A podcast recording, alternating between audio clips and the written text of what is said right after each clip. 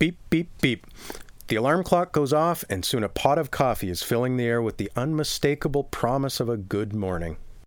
It's Sunday, and soon you will be heading off for church. If you could just find those shoes or that tie you were wanting to wear. Let's face it, come Sunday morning, normal universal physics no longer apply, and things go missing that Saturday night were properly placed. A smile is on your face after a good week has come to completion, and now it is time to gather the family and go to church and worship the Lord. The trouble is, not everyone is as excited to go as you are. Sometimes, and for various reasons, our children may be hesitant to want to go to church. Perhaps if you think back upon your own childhood, you may recall not always having the fondest memories as you experienced church.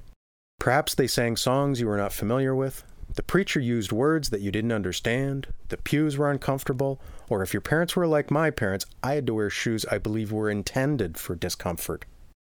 So how do you cultivate in your child a love for Sundays and for going to church? What can you do so that they go not just willingly, but happily? First, be organized and make your children feel relaxed. Sunday morning rush is one of the most detrimental anxieties plaguing Sunday morning. Pick out your clothes and theirs the night before.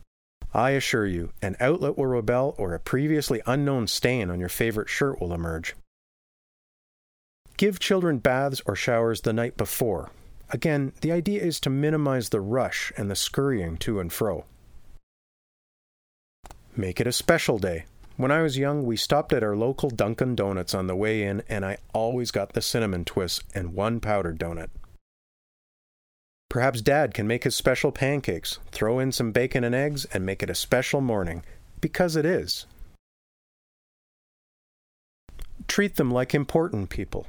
When you are at church, be sure to introduce them not only to children, but to adults as well, so that they have relationships with a good range of people. The minister will seem less of a stranger if you have him over for lunch. Maybe a game of catch or horse outside will help your child make a connection on a more personal level. If the children in the church are not from your child's school district, then make occasions for the families to get together. Some churches have a special children's sermons or children's time, where the minister teaches them something either from the sermon or a Bible verse and connects it to their lives. Either before, after, or quietly during, explain to your child the various parts of the service and why they are important.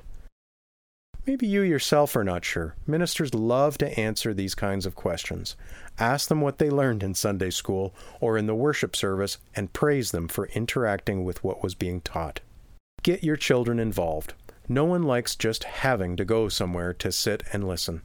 But if they are involved, then everything else becomes interesting. Something else that is oftentimes overlooked is involving children in the ministry aspects of the church. Children want to do important things. Pay attention to when a group of people are planning to go to a widow's house and rake leaves. Your child could draw a happy picture for them with a Bible verse written on it, and even lend a hand to raking those leaves. A homeless shelter will sometimes have children there who just want to play and color with another child. These are ways where not only the little boy or girl, or even teenagers, spend time with others from the church, they are also helping someone else. Whenever I am working on something else, I am reminded that God wired children with the desire to help, because I hear their inquiry often, "Can I help?" Apply these simple steps, and not only will you find that your children are more willing to go to church, but you might find Sunday mornings they are more excited and even ready before you are. Article copyright a b c fast directory dot com. Find out why a b c fast directory dot com is the best for strengthening the bonds between your church members and what you may be missing out on if you don't at a b c fast directory dot com. Visit the site today.